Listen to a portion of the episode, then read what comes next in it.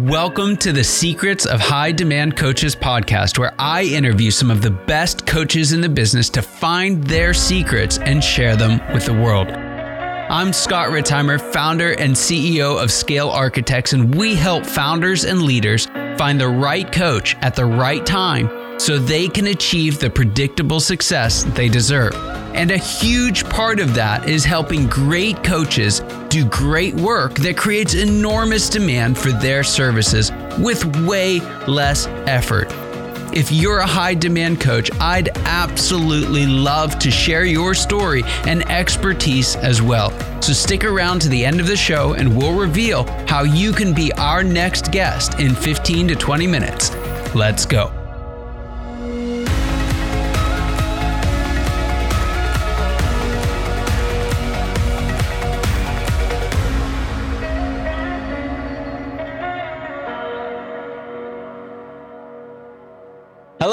And welcome. Welcome once again to the Secrets of the High Demand Coach podcast. And I am here with yet another high demand coach. That is Dominic Monkhouse. He's a master business coach, founder, and CEO of Monkhouse and Company.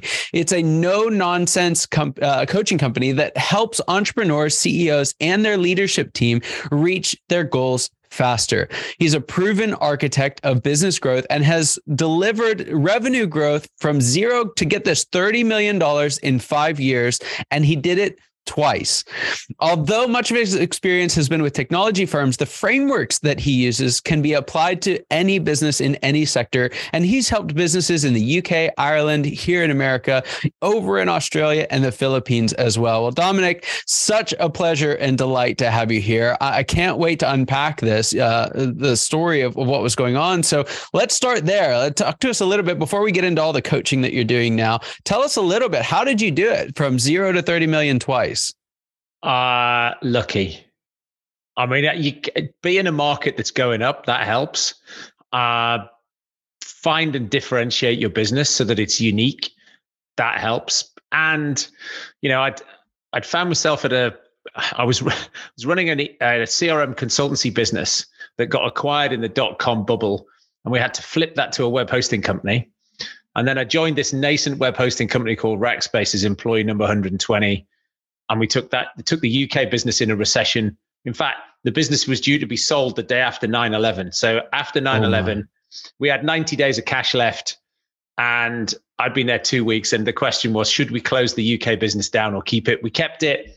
We got it to we got it to 30 million.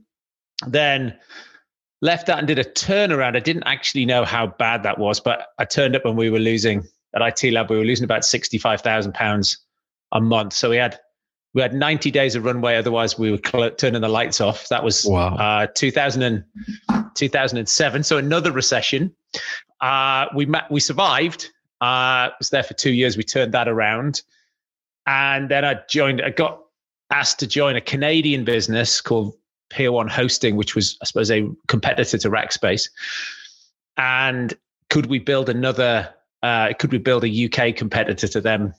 And so we did. We did that and built got that business to 30 million, got it to 200 million globally, sold it for 685 million Canadian dollars. And along wow. the way, we hired, hired 120 people in the UK, built the greenest data center in the UK, had a lot of fun. That's awesome. And then, and then I thought, okay, let's have a pause. I had, I had uh, a small child, and I just thought, you know, I'll pause. And I didn't expect I didn't expect to now be a coach still. I, I didn't quite know what I was going to do then, but I thought, let's take a time off from having a proper job and flying around the world. And I'll do something else. I'll learn some skills and be a better CEO the next time. And then I've just got stuck doing this, and this is the most fun I've ever had. So that's awesome. So, uh, so now you're, sitting on the other side of the table, if you will, uh, helping CEOs that are trying to scale. What would you say is some of the most important work that you're doing right now as a coach? Well, I so I think people come to me because they have they have a they have a problem. You know, they they know sales isn't quite working, or they you know they've got a positioning problem. So there's sort of a sales and marketing growth thing. That's one problem. Or they're growing so fast, they've got this Ferrari and they're in the fog and they'd love to put their foot down, but they can't see past the end of the bonnet. And so they're terrified by that. Most of the CEOs I work with are running the largest company they've ever run. And their leadership teams are likewise in the biggest jobs they've ever had. And so there is a sense of foreboding, if you like, this this is all going too well. Something is about to happen. Um, and so they they come looking for often for those. Oh, they're trying to build culture or hang on to culture as they scale. Uh, and I think often one of the things that they haven't thought about that we uncover and work with them on is the is the people interaction. So one of my mantras is no company outperforms its leadership team. And you know, if I'm thinking about working with a client and they're on a 10x journey, well, for the people in this room to be in the same seats when we've 10x this business, they're going to have to grow 10x. Yeah. And I think that comes as a surprise to most people.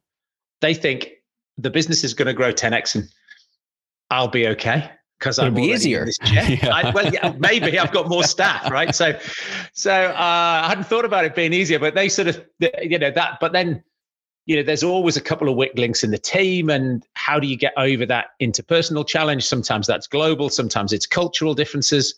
Maybe they're doing a whole load of acquisitions, and there's some integration that we've got to do. Or as they grow, their product portfolio proliferates and they get their revenues going up, but their profit starts to go down. And how do we overcome that? So it's mostly I'm working with companies that structurally it's a growth real growth related challenge, but I really enjoy working with the team on how do we make this team a better team.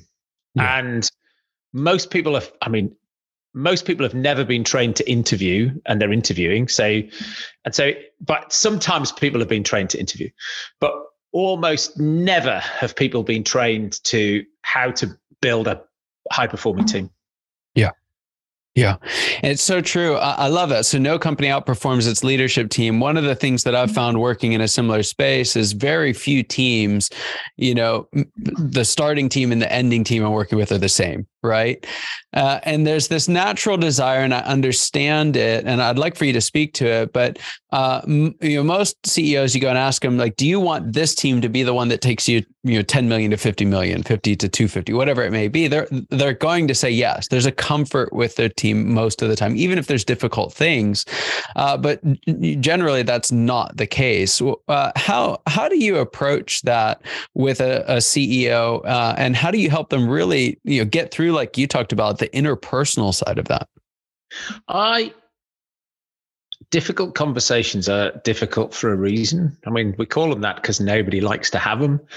Um, some CEOs are better than others at having difficult conversations, but I would say the sort of entrepreneurial CEOs that I typically work with are often particularly poor at holding people to account. That often shows up when they turn up and there's a leadership team of 14 or 16 people because they've never been able to tell anybody they're not on the leadership team anymore. Yeah. And um and so and and they're not particularly good at building a culture of accountability. And it's in some senses it, it can be overwhelming. So I say, look, we've got what we've got to do is we've got to get the team to help hold each other accountable. Um, and we might have some. There might be some bullies on the team. We've got to sort that out. Um, and if you fix it, the dynamic changes. But often the dynamic is then not the same for everybody. So, you know, I'm just thinking about a team where there was a couple of sort of alpha male, strong characters in a team that then uh, left over a period of time. Well, what that that that was actually being used as an excuse by some people that they couldn't get everything done. Yeah. And then be careful what you wish for because that gets fixed. And it's like, actually, now we now actually all have to deliver on. I suppose it's a bit like the goal scorers in a soccer team. You know, if the if the goalkeeper keeps letting all the goals in, the sock, you know, the striker's like, well, it doesn't matter that I'm very good. We're losing. It's obviously we're losing because the goalkeeper's rubbish. You put yeah. a good goalkeeper in, and then the spotlight's on somewhere else in the team. Um, and so I think those they they come out in a series of exercises we'll get the team to do. Um, and uh, sometimes they just crop up in really unusual places. And if I if I can, I'll get the team to stop and reflect on something that happens. Because I'll say that thing that just happened, okay? So why did you all behave the way you did? Why did everybody else sit in the room and pretend it hadn't happened? Yeah. Why has nobody in the room stepped in and said, there's a thing going on here that we need to fix? This is undermining the team. We often do an exercise where we ask people to identify who they believe in the team are the two weakest links. Wow. And on one occasion, we had one guy, he didn't put himself down, but everybody else had him and somebody else. So, uh, and he, he took it, he took it very well, but it was complete news to him. Wow. That everybody else in the team thought his relationship with somebody else was the weakest link in the team. And, and so sometimes people just have total blind spots uh, about that. Um, and then if you can get them to work on that, see that that's the blind spot, work on it and improve it, then the whole team can take take a step forward. But yeah. nobody wants to nobody wants to bring it up because they don't feel they have the tools to bring it up and fix it. They feel as yeah. though if they bring it up, it's just going to make it worse. Yeah, because you brought you brought up a great point, and that is that there, there's kind of two big transitions that have to happen. You've got to get the right team in place, but you also have to get the tactics and the structures and everything right at the same time. And those almost feel like they're completely opposite things. One's kind of like messy and interpersonal, and like is it is it not? The other one is super like nuts and bolts, almost boring. You know, and both of them are hard. Uh, why is it that you have to have both of those things happening at the same time? Well, I, I here's a good analogy. Say I've got a personal trainer who said until we we can't load you up until you can squat properly. And it took him 18 months to get comfortable the fact that I had been I was able to squat properly. And then he said, now we can load you up. Um, and so one of those things is just training and sort of muscle memory and we haven't done any work yet. All we're, we're still sort of playing around. So it's quite enjoyable. There's no great weight. It's sort of frustrating, but we're getting there. And then it's like, now we need to just lift weights like three times a week. Now you've got to do a load of work. And so often you've got, you're teaching people a framework and then they go, okay, got that. And you go, no, no, no, no. What you've done is now you know what you're supposed to do. Now you need to do the work right? Look, there are plenty of people listening to this podcast, even who wish they weren't as large as they were, wish they were somehow thinner, wish they were somehow fitter, or, you know, maybe they wish they spoke a foreign language and they don't. And it's like you then got to focus on the few things you want to do, and then you've got to put in some effort. Yeah. And so often there's, there's, you know, once you can show people the problem, show people how to solve it, still have to do the work. And so all the frameworks in the world and and the difference between having the framework and doing the work, I think then is 10x. You can 10 that, that team can be 10 times better than average. Yeah. And the average there, there might be some teams who know some of the frameworks, but you still got to you know learn how to squat and then load the bar up. Yeah. That's a great, and, great analogy. And and when um oh god, I know Malcolm Gladwell talked about 10,000 hours, but the guy who wrote Range had written another book whose name escapes me. Uh, I had written another book about sports performance, and he looked at those the same people that Gladwell was referring to, the violinists or the viola players from the Viennese orchestra, who and that what was interesting is they all had talent, and even the people who did ten thousand hours who went on to be soloists, none of them enjoyed practice. Yeah, but the people who went on to be soloists did, you know, they they practice the right things with enough intensity. You know, Tiger Woods out playing in the rain, in the dark. You know, you don't.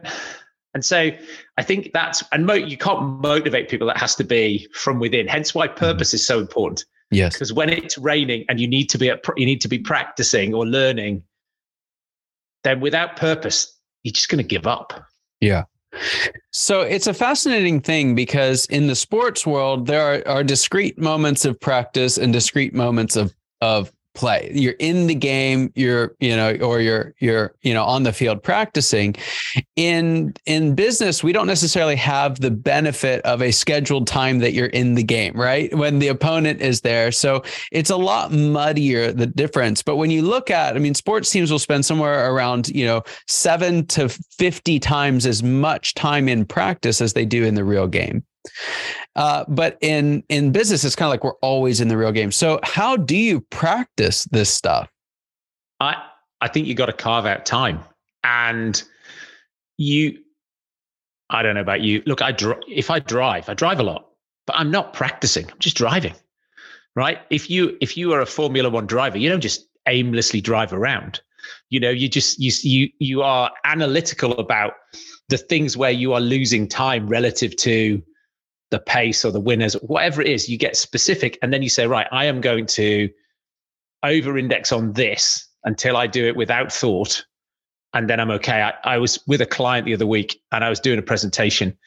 And one of the, the chief revenue officers said to me later, he said, as you were talking, he said, I thought to myself, I thought that was what I thought. And then I realized it's something that you've said to me so often over the last eight years that it's now just in my brain. And I can't tell the difference between what I thought before I met you and what I now think as a result of having worked with you. It's just there. And so he doesn't even have to think about it. Mm-hmm. And so I, I think you have to find the, find the area of weakness. Then you've got to say, how are we going to fix it? Then you've got to find time. And uh, you know, most people spend about four hours of useful work a day whether they're working from home or in, in the office. And so there's that there's always time if you want to put the time in. And people just say, Oh, I'm so busy, I haven't got time. And the the winners put the time in. Yeah. Yeah, it's fascinating. So, what would you say are some of the biggest mistakes the CEOs you're working with are making that have, that are preventing them from really being able to achieve scalability? I uh, occasionally go back and read the works of Jim Collins, and I did that did that last year, and I came away going, I knew that the people, the right people, and on the bus in the right seats was important. Uh, but I now push people really, really hard, push people much harder on that than I did before. Yeah, because I think they are often they're settling for a B player and an A player would be five to 10 times more productive for no more money. And they're just thinking, oh God, the effort. And what if I get it wrong? And so they're playing not to lose rather than playing to win. Mm. And I had this conversation with a client who's been with us this week. You know, they've got a plan to 5x their business in the next few years. And we redid the numbers with my aspiration on it and it was to 10x their business. And then that forced them, if if they did accept my numbers, which they said, okay, they were prepared to play the mind game. If they did, then that forced them to look at some of the people they had in some of the seats. And if they kept the people in the seats, they could maybe do 5x. But if they wanted to do 10x, they weren't the right people.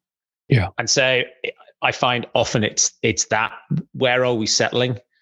Um, you know, and I was on the phone to another client today and you know they've got they're completely the opposite. They're like i want for every seat on our bus i want the best person in the world. And their ambition is is strikingly different. Well they've and so they're growing 10% a month and they're a 100 million pound company. Right? So yeah. I have, I have people going, oh, you know, is that possible? Could I really get somebody better? And then you've got other people who just say, we're going to go into the transfer market. We're going to get amazing people. Amazing people will want to join a winning team. 10% a month growth at 100 million is is a winning team. Yeah. Remarkable. Remarkable. Uh, all right. So here's a question I like to ask all my guests, and it's this What's the biggest secret that you wish wasn't a secret at all? What's that one thing that you wish everybody listening today knew? Uh, look, I'm. I say this all the time, and people still don't believe me. But I don't believe you have to pay great salespeople commission. Wow. And the sales world hates me, and whenever I say that, I get hate mail on LinkedIn. But you don't have to pay great people commission. Great people aren't motivated by money. People are motivated by money. Salespeople are people. Can't find evidence to say that salespeople are different to people and that there is a certain type of person called salespeople who you can actually motivate with money. I think maybe I'm thinking I'm thinking about stuff which is cognitive as opposed to transactional. Maybe you can get people to do piecework by with money, but that's not what I'm thinking of here. I'm thinking about consultative selling. persuading somebody, persuading you to do something today that you weren't going to do this morning when you were brushing your teeth. That's selling. Anything else is taken in order. Those people don't do that for the money. The money might be a proxy for something else, but so that, and often I say that to CEOs and they say, why has nobody told me this before?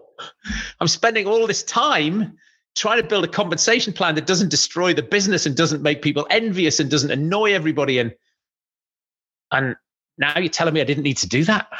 What? Why? Why is this a secret? Yeah, uh, it, it, was. Um, oh, I've just totally lost his name in Drive. Um, uh, Pink, Daniel Pink. Yeah, that Pink. Uh, yeah, yeah, uh, is right there with you. So uh, it's it's fascinating. Um, uh, I be, and I, I, think you're onto something. And I think what it is, uh, and it kind of tying together all the stuff that you said, we're kind of satisfied with someone else's advice as the truth right? You, one of the questions you said, where are we settling? And sometimes we're settling in that we've never actually asked why right? Oh. Why is it? And those those beliefs that yeah. we hold, uh, and and it's just so the difference the difference between an opinion something we hold to be an opinion and a belief i think you can find out whether somebody has a belief or not and you say to them uh, what evidence would i need to give you so that you'd be prepared to change your mind on this topic and that's an opinion and and but sometimes people have got something which is an opinion is just stuck as a belief you know if you say to somebody who believes the world is flat, what evidence would I give you to persuade you that the world is actually round? They just say you can't.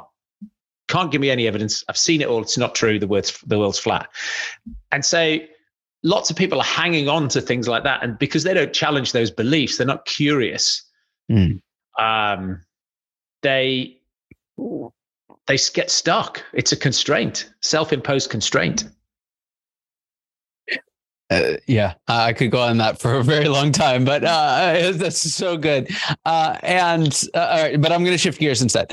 Uh, I'm going to ask you this. Uh, and again, it's a question I like to ask each of my guests, but I'm going to have you take off your coach hat for a moment and have you put on your CEO hat. You, you've done that thing. You've you've run that race multiple times now, but to an extent, with your coaching business, you're still there. So put on your, your CEO hat for a moment and tell us a little bit about what this stage of growth looks like for you and your business business?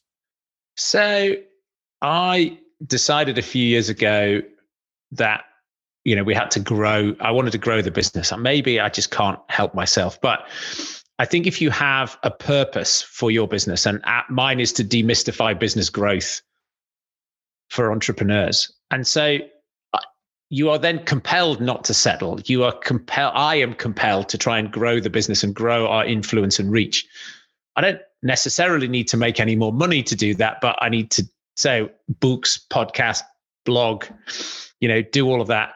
Speaking maybe, but I think the if I think about how I could this business could transform, there's only me, so I've got to work out how to do less of or how can I carry on do what I love doing, but then have other people do some of the work. So I've now got a number of associate coaches that we work with. We've delivered uh, an online program to 150 executives in the last 12 months. So that's something we we decided to do. And then I think where the growth will come from from here is around a series of collaborations. So I've got experts that I've worked with in sales, marketing, martech, um, valuation readiness for those clients who are looking to do to exit. Uh, you know, looking at a PE lens and saying what would how do we structure your business so it gets the biggest multiple um, people who've built businesses and sold them around customer insight. And so got a great guy who i work with for that. And so i think it's it's putting together a, a sort of a collection of collaborators who solve really specific problems in a deep way. Because what i find often is a ceo said we, we do some work and the ceo has a problem. And they say dom do you know anybody? And I say, yes, I know this person. And they then don't go to market and get five quotes. They just talk to the person that I put them in touch with and hire them to do a piece of work. And so I think that becomes because often those bits are holding the team back or holding the company back. Sometimes it's recruitment, sometimes it's some HR org, org stuff. And so I think that will be how to create this sort of team of experts. Mm. So I'm doing some coaching and they can plug some holes Yeah. It, there's so much power in having that um, because one of the challenges you face when you don't have a, a, team that's working together side by side is, you know, everyone's got their opinions, right? Going back to your beliefs and opinions. And it's like, well, you have to do all of it this way. It's like, well, but such and just told me to do it this way, right? And and then CEOs stuck there like this was supposed to be easier and now it's harder because I have two people that I'm supposed to trust telling me the opposite thing. What do I do? So I love that you're doing that. It's a hard thing to do, but it, it's so rewarding when you can actually see it work? Well, I, I think I think because my success at Rackspace and IT Lab and Peer One was built on Verne Harnish's Rockefeller habits and now scaling up, I think you can agree a framework or a set of principles or even some tools. And so then people, you aren't bringing in experts who are then disagreeing about how we do something. Right. It's like this is the framework. So if everybody's playing to the same framework, then it's much easier to bring different people in. Yeah, absolutely. Absolutely. Well, fantastic. Now I know there's some folks uh, here are listening, and and I mean, just every word is like we've got, I've got to hear more from this. So, how can folks uh, get in touch with you, find out about the work that you do, uh, and and even bring you in to help? Uh, look, find me on LinkedIn, Dominic Monkhouse. There's only one of them, one of me, uh, and monkhouseandcompany.com is the website. So go there, sign up for the weekly insights that we generate. Uh, listen to the podcast, The Melting Pot with Dominic Monkhouse, available wherever you get your podcasts. And if I can help in any way, just let me know. Delighted to help. It. I love it. Well, Dominic, uh, just an absolute pleasure having you. Thank you so much for coming on. Uh, so, so many rich nuggets in here. Uh, this is one of those episodes folks are going to have to go back and listen to again, right? Because I guarantee you missed about half of what Dominic was saying. So go back, uh, start at the beginning, listen to it again. Uh, you're going to pick up a whole bunch of stuff you missed the first time through. Uh, so again, thanks for being here. For everyone listening, you know that your time and attention mean the world to us. I hope you got as much out of this conversation as I know I did, and I cannot wait to see you next time. Take care.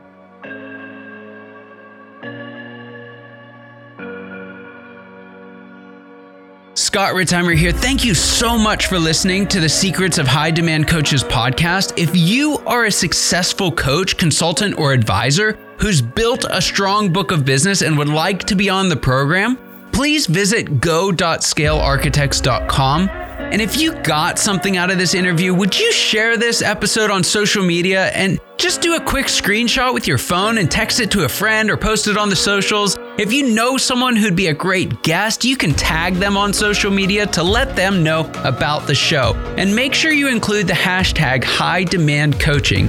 I love seeing your posts. I love seeing your guest suggestions. Thank you so much. We are regularly putting out new episodes and content. To make sure you don't miss any of those episodes, go ahead and subscribe now. Your thumbs up, your ratings, your reviews, they go a long way to help us promote the show, and they mean a lot to me and my team. If you want to know more, you can go to our website, www.scalearchitects.com, or you can follow me or the company on LinkedIn, Facebook, or Instagram. Thank you so much for listening. We'll see you next time.